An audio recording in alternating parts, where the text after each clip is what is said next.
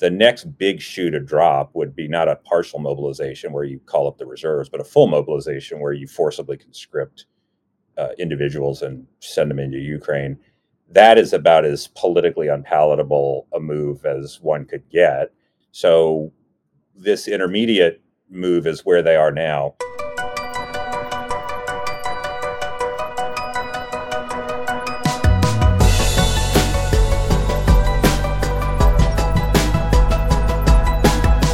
Vladimir Putin has announced what he called a partial mobilization of up to 300,000 reservists.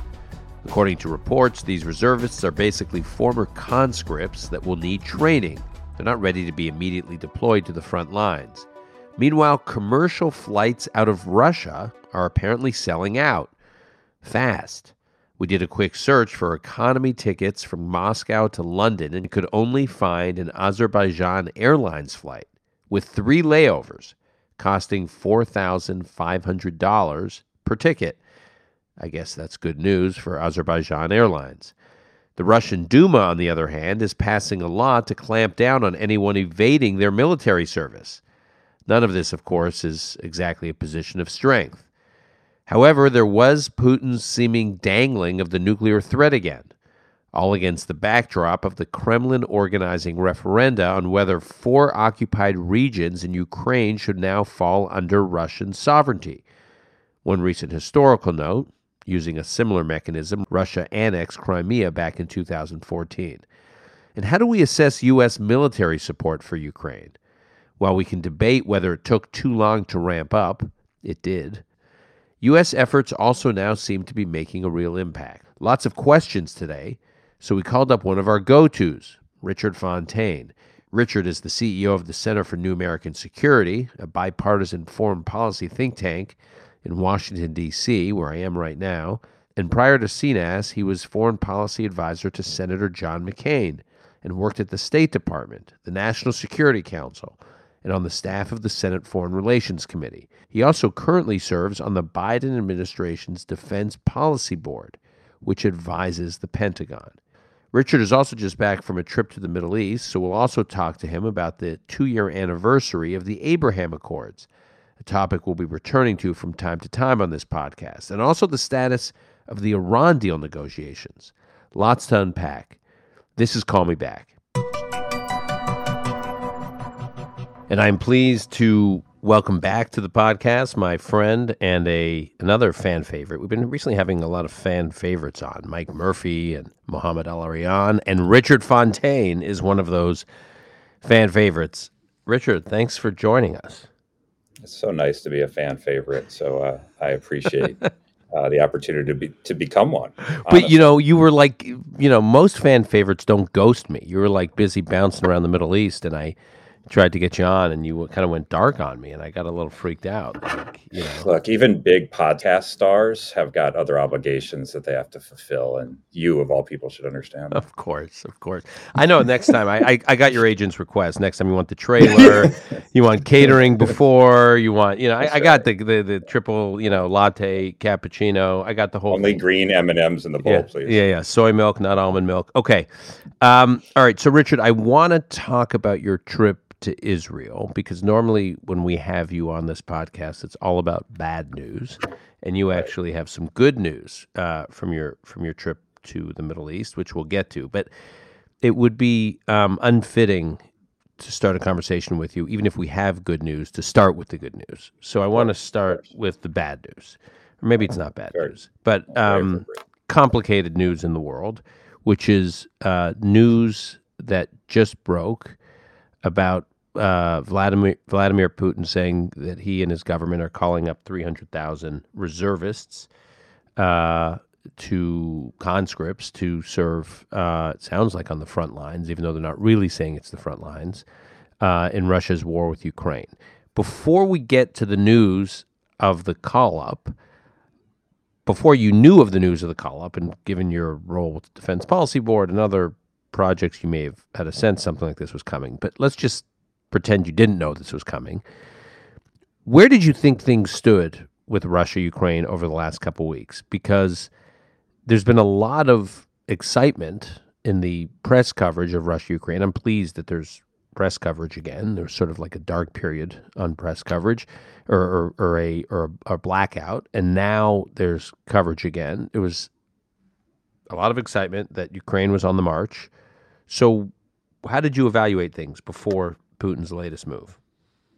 Well, Ukraine was on the march, has been on the march for the last couple of weeks. You know, they had tried to make progress down in the south uh, around Kherson, and uh, which had been a pretty heavily fortified area, and the Ukrainians have been trying to break through there, and so they made this move a couple of weeks ago at the in the north, and I think the Ukrainians probably thought, well, this might be something of a feint. It may draw some Russian troops away from there from the south, where you know the real action is. And when those Ukrainian troops started pressing on the Russian line, it collapsed. And next thing you know, uh, they were liberating villages that had been in the possession of the Russians for months and have something akin to an additional thousand square miles uh, than they had just a few weeks ago under Ukrainian possession. And so this really is a major setback uh, for the Russians. It also cuts off uh, part of their force down in the south from easy resupply, and a lot of the uh, supply lines have had, that would have to cross water and stuff have become very tenuous. So uh, I think what we heard out of Putin with respect to the 300,000 call up and, and other things he said too is an admission that the Russians are not doing well in this war.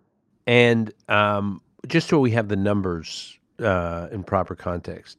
It, the the estimates are that there are approximately. It's hard to know because you don't know what Russia is using in terms of private security forces and you know other uh, non-conventional forces he has access to. But is it understood that he has about two hundred thousand? Russia has about yeah, two hundred thousand yeah. troops yeah, in in Ukraine fighting right, this war. Okay, so this bringing you know going up, calling up three hundred thousand personnel is is big. It's not like incremental. It's a whole other it's a whole other step level.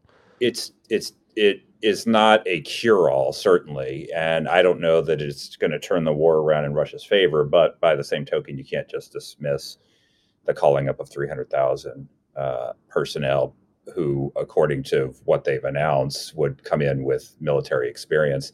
So it's a sign both of the poor state of the of affairs for the Russians, but also kind of what they've got back that they could throw at the fight. It's also worth noting that in Putin's announcement, so you had the news about the 300,000 reservists that would be called up, um, but you also had the announcement of the referendums in the four areas. Right. So let's talk about that. So so uh, why don't you explain what what that's about? Well, so the you Russians had had a presence in Luhansk and Donetsk, the Donbass region, uh, even before this war started, which they've expanded. And uh, before the war began, and some of uh, that goes right back the, to 2014. Yeah, and and so uh, the proxy war that they had been prosecuting in the east after the seizure of Crimea, and the Russians at the beginning of the war um, essentially recognized the independence, the, the Duma recognized the independence of the Luhansk, Luhansk and Donetsk People's Republics.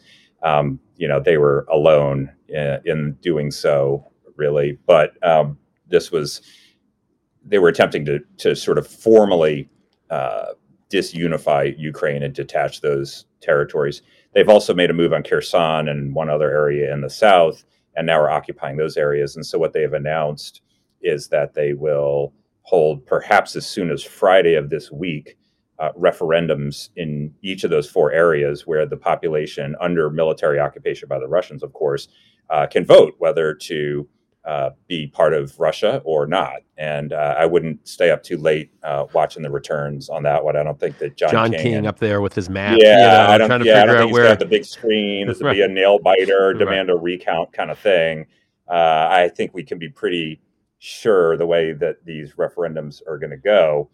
Uh, that there are potential implications for this. I mean, one, if after this the Russians then consider the Russian territories, they're currently being attacked by the Ukrainians, um, then they may say, well, we're being attacked not only in the areas we're fighting in Ukraine, but on Russia proper soil. Um, so that's one. And then uh, presumably they could also uh, do things that they they've said, for example, that they wouldn't use conscripts in in Ukraine, although they actually have, but they could move conscripts around into what is what would then be considered in their minds Russian territory. So there's some kind of practical potential implications for the sham referendums that they're about to hold. But again, I think that that's a it's an illustration of things not going the Russian way and them trying to shake things up. And then the third piece of what Putin had to say was on the nuclear saber mm-hmm. rattling, which he hadn't heard since the beginning of the war, and sort of making these not very veiled uh, threats. And yeah, let, let, me just quote him for those who who didn't read about this. He he talked about Russia being subjected to quote nuclear blackmail. And then he said, to those, I'm quoting the translation here, to those who allow themselves such statements about Russia, I want to remind you that our country, Russia, also has various means of destruction, and some components are more modern than those of the NATO countries. Close quotes. That's Putin basically saying, You, the West, have subjected me to nuclear blackmail. I'm telling you, I've got these kinds of toys too. And we've got toys that the NATO countries don't have. So everybody better be careful. Right. And I can imagine post sham referendums, the Russians saying, well, this is Russian territory now uh, that is being attacked by Ukraine with Western, including American weapons. And if you're going to attack Russian territory, who knows what might happen? Uh, now, the most observers, including the Ukrainians, and I think the American side, aren't taking the nuclear threats terribly seriously. We're not seeing anything move or any sort of actions happening. Um, but this combination of call up reservists, referendums on the ground, nuclear saber rattling for the first time in six months or so, I think shows a couple of things. One, Putin clearly understands that the war has not been going his way and that he's been losing and has to do something to shake up the trajectory. And then two, that you know he's very far from saying, "Oh, this has all been a lost cause. I never should have done this in the first place." This is uh, doubling down on keeping this war going into the indefinite future. So, um, you know, heading into the winter, it's going to be uh, a particularly particularly critical time. So on the on the nuclear threat, uh, many many analysts have argued uh, that there is a danger that the longer this goes on, Kissinger has made this point that the longer this goes on, regardless of what one thinks about who's at fault here, the longer this goes on, the risk of mistakes goes up uh, and you know mistakes can lead to like major escalation. So even if we think that Putin won't ultimately, even if Western intelligence doesn't believe or isn't seeing any signs that Putin is serious about some kind of nuclear escalation, do you worry at all that this thing drags out? He gets a little desperate, and you know obviously tensions are high, and then you can get like this, you know, pre World War One, you know, trip into a whole other escalation of war than anyone is um, than anyone has kind of gamed out what this could look like otherwise. Well, the chance of Russia using a nuclear weapon is very low, but it's higher than it was before the war started. And statements like that suggest that it's higher than we would ever be comfortable with. And this is one of these classic low probability, very high consequence events. And so um, while I think it's very unlikely that that would actually happen, if it did, it, we would be in a new era of world history uh, and of potential human destruction. And so, uh, yeah, I think you have to worry uh, that you know it, something may happen. A scenario, for example, in which uh, the Russians' conventional capability is so hollowed out, so destroyed, so ineffective that it that Putin feels necessary to rely only on the high end and the low end of his capabilities, the high end being nuclear signaling, God forbid, even potential nuclear use, are on the low end, the kind of asymmetric capabilities he has on cyber and special operations forces and information intelligence operations and things like that, because the the conventional stuff in, in Ukraine is just not very effective. So yeah, I think you've got to worry about both ends of that. And I just think for too long we there's been too much of playing down what Putin might do based on, you know, oh, he wouldn't do that. I mean, that would be really crazy. He's far too shrewd. And he's, when in reality, he typically broadcasts what he's going to do before he does it. I mean, right down to that 7,000 word or whatever it was, 5,000 yep. word piece he yep. wrote. When yep. was it? Last summer, I think.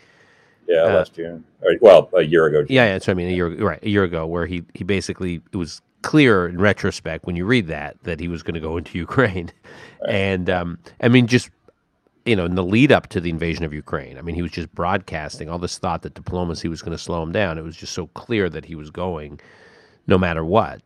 And there are other moments in the last couple decades where we've seen that. So again, I, I don't want to like um, overreact to the speech today. On the one hand, on the other hand, if he has a pattern of of firing up the bat signal uh, when he's about to do something, him invoking a nuclear threat as as concretely as he did is is pretty unnerving.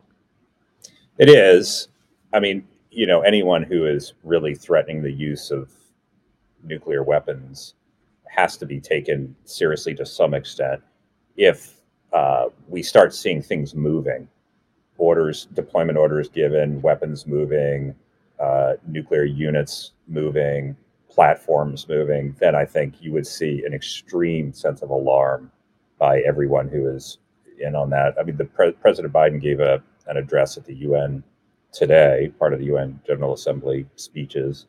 It was a good speech, and he uh, talked about the gravity of the situation in Russia and Ukraine and why the implications of what happens there go well beyond Ukraine, and also confronted kind of head on this idea that Russia is threatening countries with nuclear war.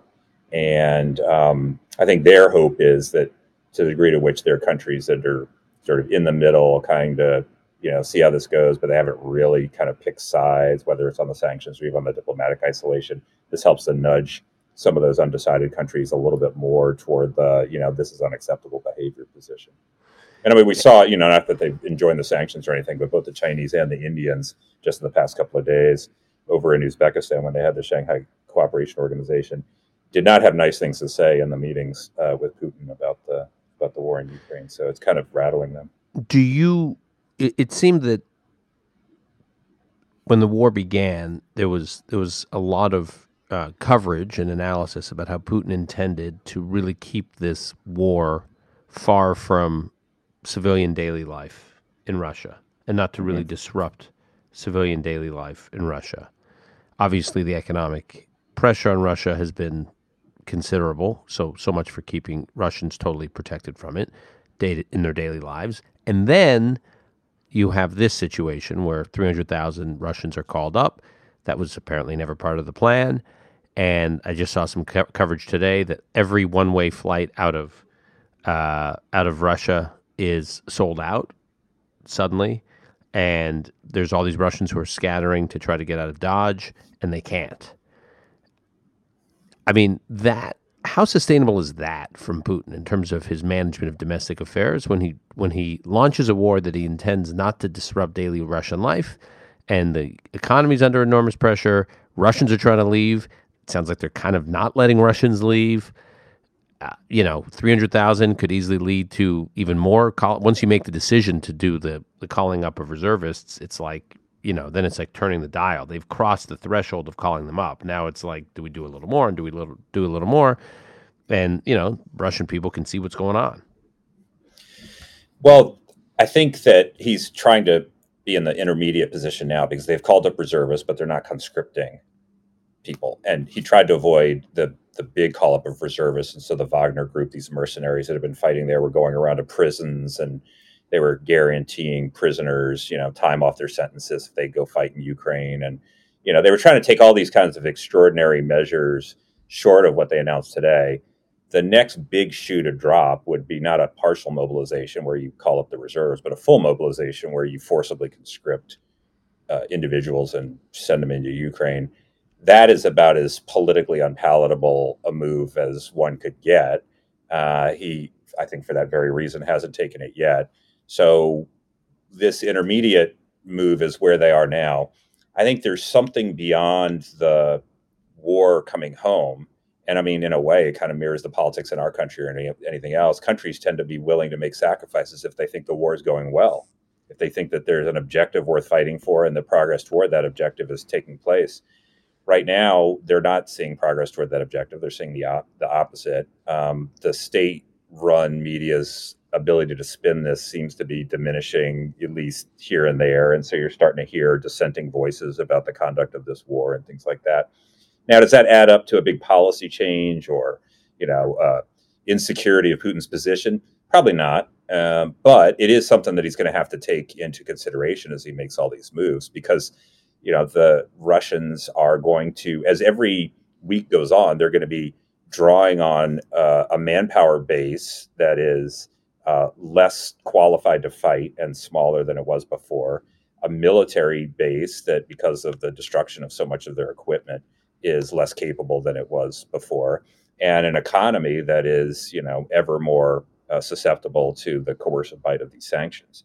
So I think Putin really thinks, I, I should say, I think he thinks that he's uh, playing the long game for two reasons. One is the obvious one that we always talk about, which he thinks he can outlast the West and its aid to Ukraine and you know keep throwing people into the fight and all of that. But the other is the economic aspect of this because as it is right now, Ukraine can't export.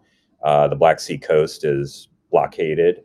Um, you know, the, the the eastern part of the and southern part of the countries are in open warfare, and I think the fallback plan for the Kremlin is to try to make uh, Ukraine into a failed economy that would need huge cash infusions from the West and uh, and so I think going forward, you may well see increased attacks on civilian infrastructure that would need to be repaired at great cost: electricity grids, waterworks, power plants, stuff like that.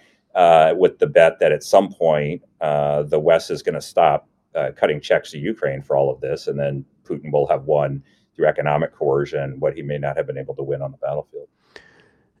There was talk before, or in the earlier phase of the war, kind of, you know, late February, March, April, May, even, that Zelensky, it was understood that Zelensky would accept a return to the, you know, kind of pre February of 2022 status quo, which obviously means some Russian presence in, in some of these uh, eastern territories. And this is what many diplomats were sort of prescribing as a way to among the ways to um, uh, reach some sort of settlement and, and a cessation of hostilities. And again, I won't go through all the details of what these these kind of provisional terms, sets of provisional terms look like. But one of them was at least a return to the 2014 status quo. And now I'm hearing more and more experts argue well, Zelensky's like, nah, I'm not so sure I'm returning to 2014. Like, we're on the march right now, we Ukraine. Russia is not.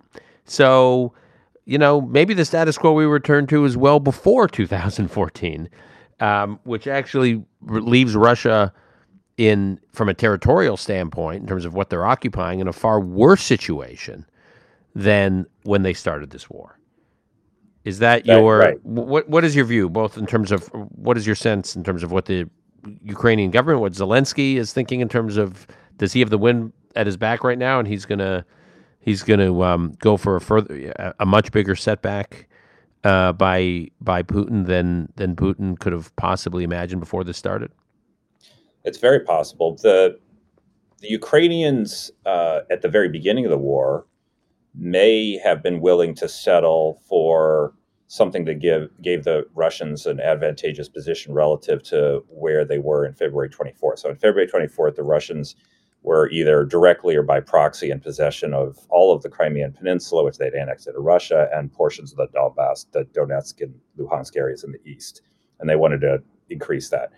Um, had the Russians made an offer at the time, okay, we'll we'll only have that plus we want you to neutralize your country or something like that maybe the ukrainians would have agreed to it in order to stop the, stop the fighting two things happened one the russian offensive was so much less successful that everyone including the ukrainians the russians and everybody else expected so there was momentum on the ukrainian side and two these unbelievable atrocities in mm-hmm. places like bucha and other things where civilians were just lined up and shot and thrown in mass graves i mean these absolute atrocities um, have quite rightly radicalized a lot of the Ukrainian population. And so things that they would have agreed to with their enemy before, they're not going to agree to now.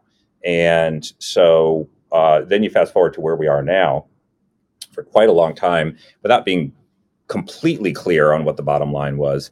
Zelensky and company have suggested that they would fight back to the February 24 status quo ante. So again, you know, liberate all the area Russia has taken since February 24th, but not necessarily Crimea and that area in the Donbass. And then they would negotiate over the rest. They wouldn't accept the Russian uh, possession of those areas, but they wouldn't necessarily fight over it. Now it's unclear what uh, they would stop at. I don't think that, for example, if they're able to make uh, progress, uh, continued progress in the east, that they say, oh, well, now we're back to the February 24th line. Let's stop now. Uh, I think they, they continue to push. There'll be a military calculation of where they can hold the line. Uh, but the Russians have shown themselves unable to defend a thousand kilometer long line, and the Ukrainians are pushing through it. So it's unclear what the Ukrainians would accept, but there is a real possibility that even if the only metric of success or failure is the amount of Ukrainian territory under Russian control, Russia could end up, uh, when all this is said and done, with less than it started with on February 24th, when the entire objective of the war was to get more. What have we learned about the quote unquote pro Russian separatists in the East? Were how how did those in those eastern areas, eastern territories respond? I mean, Ukrainians, but some of them were we were told were pro Russian separatists. How right. did they respond to the Ukrainian army coming in? Uh, were they uniformly, universally tre- greeted as liberators, or was it mixed? Well, I think you got to distinguish between the partisans, the fighters, and the little, you know, governments that Russia has put the puppet governments yeah. Russia has put installed, in there, and and the people. Um, you know, for the people, uh, they do seem to have greeted the Ukrainians as liberators, or at least a, a benign force. I mean, Russia's claim that it was invading Ukraine to stop Nazis and fascists and sort of help the people of Ukraine seemed to stall out pretty early when it spent most of its time bombarding towns and villages and civilian areas and apartment buildings and things like that. And so, if you're an average Ukrainian living in one of these areas that's being fought over, um, you don't have much reason to think that the Russians uh, have your best interests in heart, whereas the Ukrainians are trying to liberate your territory from the very people that have, you know, waged war in it and have tried to take it over. Now that said, I think y- you see a bit of almost panic on the areas which remain under Russian control that have these kind of sham governments in Donetsk and Luhansk. I think one of the major reasons why they want to have a referendum and they want to do it, you know, this week is because they think that they will be better protected if they're formally part of Russia than if the Ukrainian army continues to roll into what is properly Russian or Ukrainian territory because these guys are not going to have a future in Ukraine, to say the least. We, you know, the U.S. government has gone out of its way to say that it won't directly engage in this conflict from a military standpoint, other than supplying the Ukrainians and obviously putting economic pressure on Russia. But it's increasingly clear that part of Ukraine's success is enabled by you know, American eyes, American intelligence, uh, you know, not just supplying arms. Uh, Bret Stephens had a column recently in the New York Times where he says, you know, the Biden administration deserves uh, a lot of credit for what's happening in Ukraine. I mean, how would you? What, what do you make of our of our role, and is it more expansive than you would have thought before this all got started? It's definitely more expansive than I would have thought, and I think the Biden administration has done a really excellent job uh, one can quibble, and you know we all will about you know the provision of particular weapon systems. How hard do you try to hold the Ukrainians to not attacking Russian positions on the Russian side of the border as opposed to the Ukrainian side of the border if they're both attacking them, and so on. But in the big picture, the administration has marshaled an unprecedented international effort to supply weapons, intelligence, and other forms of assistance to a Ukrainian army under Russian siege and an international effort to impose costs on the Russians for its aggression. And I think in doing so, they are doing this not only because of there's affinity for, you know, a dem- democratic Ukraine in the face of autocratic Russia and so forth, but also what this means bigger picture. If you accept a world where big countries can just decide that they would like to have the territory of some other country and take it by force, and there are no costs to bear, and there is no resistance to it, then we're back to the law of the jungle. And we've lived through the law of the jungle before, and it hasn't been a happy time in human history. Um, and so that's really what we are fighting for here. And I think the administration, to its very significant credit, has seen that and has really stepped up in a number of ways to do it. So, um, you know, for example, as poorly as the Afghanistan evacuation went, and many of us were extremely critical both of the policy and its execution then, I think you've got to hand it to the administration for having done a good job here. So, speaking of of successes or partial successes, uh, let's pivot now to the Middle East. You just returned uh, from Israel, and you know I think you are you you were in Israel at a at a particularly both exciting and fraught mm. or uncertain time. Obviously, the uncertain uncertainties around what's going to happen with Iran and the Iran deal and the return to the JCPOA but also a time of excitement. Uh, you were there while there was this official visit by Abdullah bin Zayed, the ABZ, the uh, Emirati Minister of Foreign Affairs, member of the royal family. Uh, this is obviously the highest level uh, of a high, highest uh, level official from the UAE to travel to Israel since uh, two years now. I guess the two year anniversary of the signing of the Abraham Accords. So, can you talk about both of these issues that you saw firsthand, both the excitement and the promise of Israel's, you know, accommodation and integration into the broader Middle East, and yet this this the uncertainty around this nuclear threat. It's pretty amazing that you know, at least over my career, I've tended to you know look at different regions, especially Asia, Middle East, you know, some Europe and things like that. And if you wanted hope or optimism or promise or opportunity, you didn't look at the Middle East very much. I mean, during the Arab Spring, you did, but right. we know the story of how that ended up turning out. And uh, so you look to Asia, you would look to Europe, maybe, but the Middle East was a fascinating set of very difficult entrenched problems, and it was usually a policy choice between bad or even worse when you when you looked at what was going on there. And this time, you know, there's a lot of problems in Europe. We just talked about a whole bunch of them with Russia, Ukraine, Asia. We can talk about China and Taiwan and everything else all day. But there's this huge set of optimistic opportunities in the Middle East around the regional normalization with Israel and its Arab neighbors. So I was there, as you said, on the second anniversary of the Abraham Accords. And, you know, there's this reception, which at one level was kind of like almost any other reception that one could imagine at a hotel.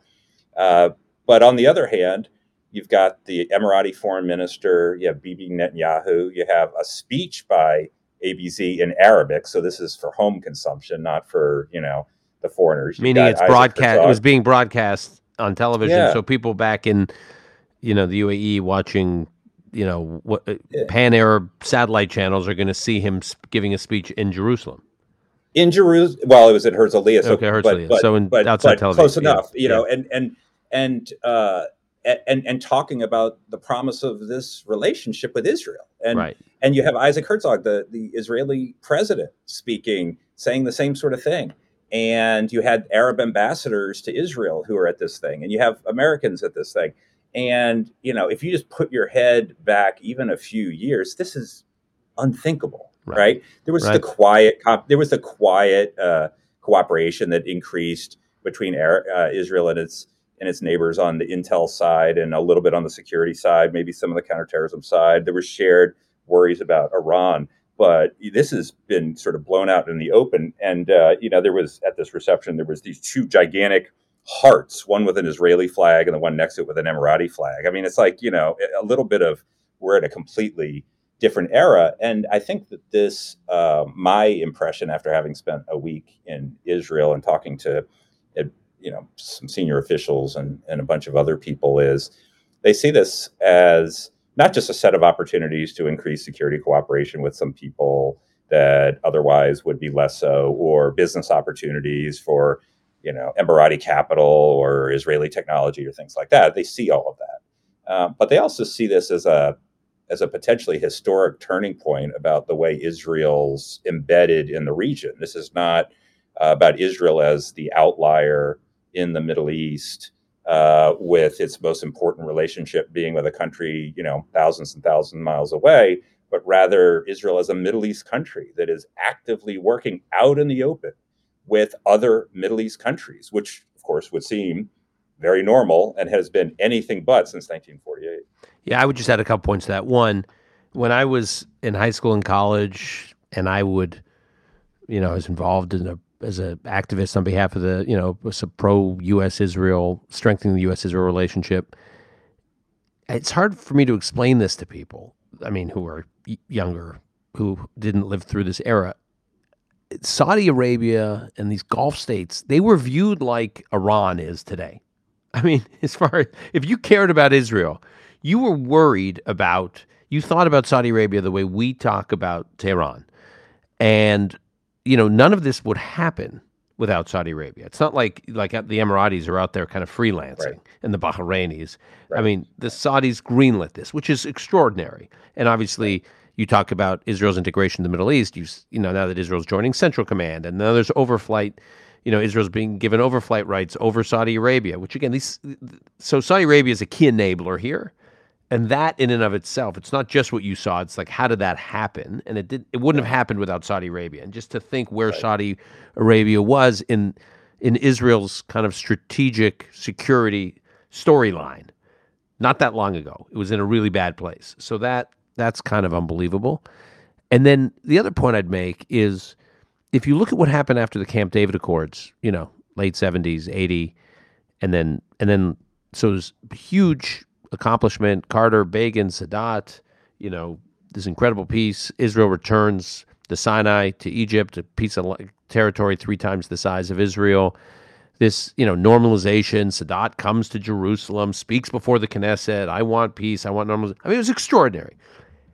It happened, and then things kind of froze. I mean, the next agreement well, was until Jordan happened, and then Sadat was killed. Right, Sadat was killed for his services. Right, right. important. Right? So, right. so that, that was not that was that that that had you know potentially the, the the intended effect, which is to show this is the price you get for going to Jerusalem and making peace with the Israeli enemy, the right. Zionist enemy. Right? So you know, here you go. And so it's not until 1994 right. on the Jordanian side their peace agreement. So you have a long stretch of time, and then in forever it was you know. But but but hold was, on, but just take those two peace agreements. Yeah. They were cold peace agreements. I mean, Israelis yeah. traveled, Israelis for tourism purposes traveled yeah. to Egypt and Jordan. It's not clear to me there are many Egyptians or Jordanians traveling to Israel. A little bit, I guess, on the Jordanian side uh, to Israel. There was no real joint yeah. business activities. There was no real trade. There was no real joint R and D projects. There was some a lot happening on the security side, obviously, but in the non on the civilian side, on the economic side, very little happening. And just in these two years, the number of Israelis traveling to the Gulf on vacation, I mean, these numbers are staggering. Tens of thousands of people traveling there back and forth. The trade going on. I mean, I'm on the board of Startup Nation Central, which is a which is a nonprofit organization headquartered in Tel Aviv. That's mission is to deepen ties between the Israeli tech ecosystem and the um, and the global tech ecosystem, and they're doing a ton of work with the UAE. When the UAE ambassador and the Bahraini ambassador first showed up in Israel, their first public events, their first public events were at the headquarters of startup, you know, this innovation headquarters at Startup Nation Central. Meaning they are they are so public about we're not this is not like the Egypt situation. Yeah, we have peace, but we're going to kind of keep it low key and we're going to exchange intelligence and we have a security relationship and but that's kind of they are like projecting, broadcasting we are in this together. We are doing business together. And I don't mean to sound overly euphoric about this because, you know, you know, good news and diplomacy, especially in the Middle East, can crash, you know, on the rocks of of reality, uh, which in the Middle East often hits hard. However, we've it's been tested, right? There was a there was a there were basically two Gaza wars, one big one and one kind of flare up since the Abraham Accords were signed, and those were real tests of the Accords, and they held. It wasn't like the Palestinian issue like ripped through this. To your point, you know, just there, there was a flare up with Gaza like two months ago, and there you were, you know, a few days ago, sitting there as, as though the, the, the Gaza flare up never even happened. I mean, it's not like so when you think about the pressure points that could slow down the momentum or create the kind of pressure that would push this back into more, more of a post Camp David Egypt normalization, it it seems to be heading in the opposite direction. Yeah, absolutely. It's not a cold peace the way you had uh, with the way you had it before. It's vibrant. It's it's uh, public. It's designed for domestic consumption. It's designed to make money. It's designed to improve. I mean, there are real interests on both sides being aligned with that on both sides. Right. So this is not uh, just something that the Americans cajoled unwilling countries into some sort of partnership or something like this. This is paying dividends on both sides, and it should. I mean, the other thing from the American perspective is, um, you know, there's more at stake here than just kind of affinity for Israel and from you know some of our you know Gulf friends and things like that. I mean, you look around the world, and I was sort of alluding to this before, but we got major challenges in East Asia. We got major challenges in Iran. We got major challenges in Russia. There's going to be another major challenge soon in North Korea, and then there's the crisis du jour that we don't even know is going to happen yet, but it will because that's the way the world goes.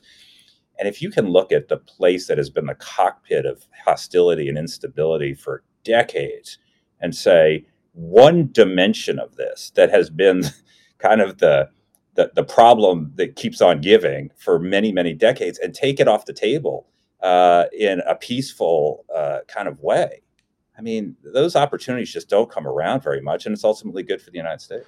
And before we uh, let you go, what does all this mean, and just kind of where you at generally on where the Iran deal negotiation stands? It just seems to me the closer and closer we get to the midterm elections, the likelihood of any the administration agreeing to anything in Vienna goes down, and then obviously the recent, you know, whatever that, however Iran was involved in this a re- recent uh, attack against Salman Rushdie and other attacks on human rights activists and former U.S. government officials here in the U.S. Um, and not not to mention Russia's role in negotiations over the Iran deal. It's just hard for me to imagine that anything happens soon. What's your? I take? wouldn't bet. On, I, I wouldn't bet on uh, reentry soon. Um, it would require the Iranians dropping uh, the latest of their unacceptable conditions. It previously had been that they wanted to be taken off the list of foreign sponsors. So they wanted the Quds Force delisted as a uh, as a foreign terrorist organization.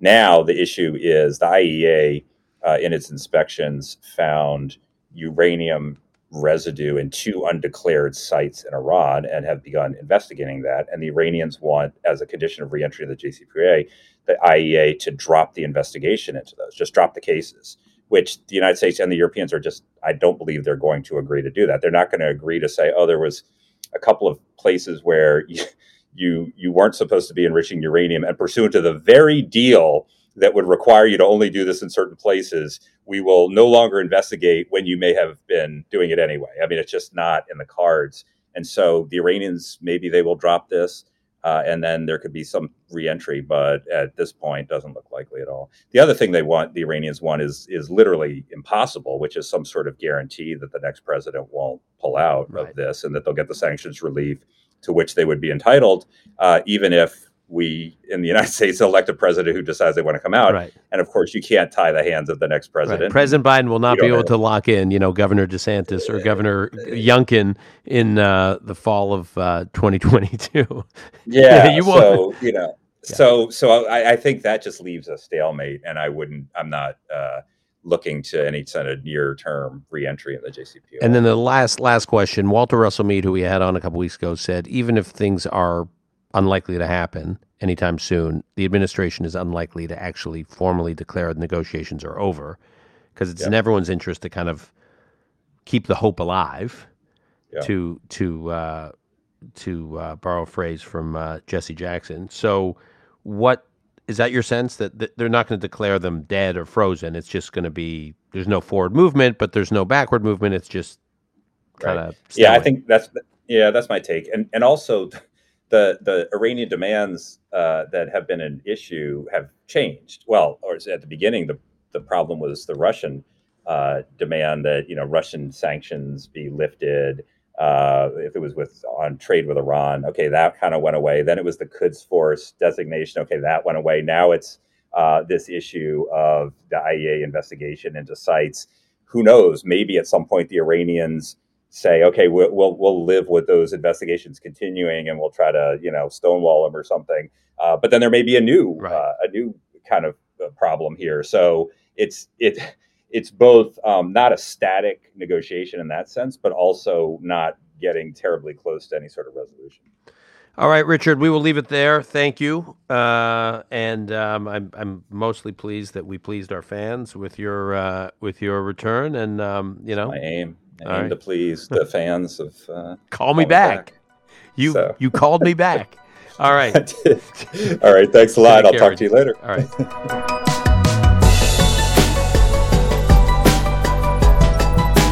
That's our show for today. To follow Richard's work, you can go to cnas.org. That's C N A S dot O R G. And on Twitter, he's at RH Fontaine, F O N T A I N E. Call Me Back is produced by Lon Benatar. Until next time, I'm your host, Dan Senor.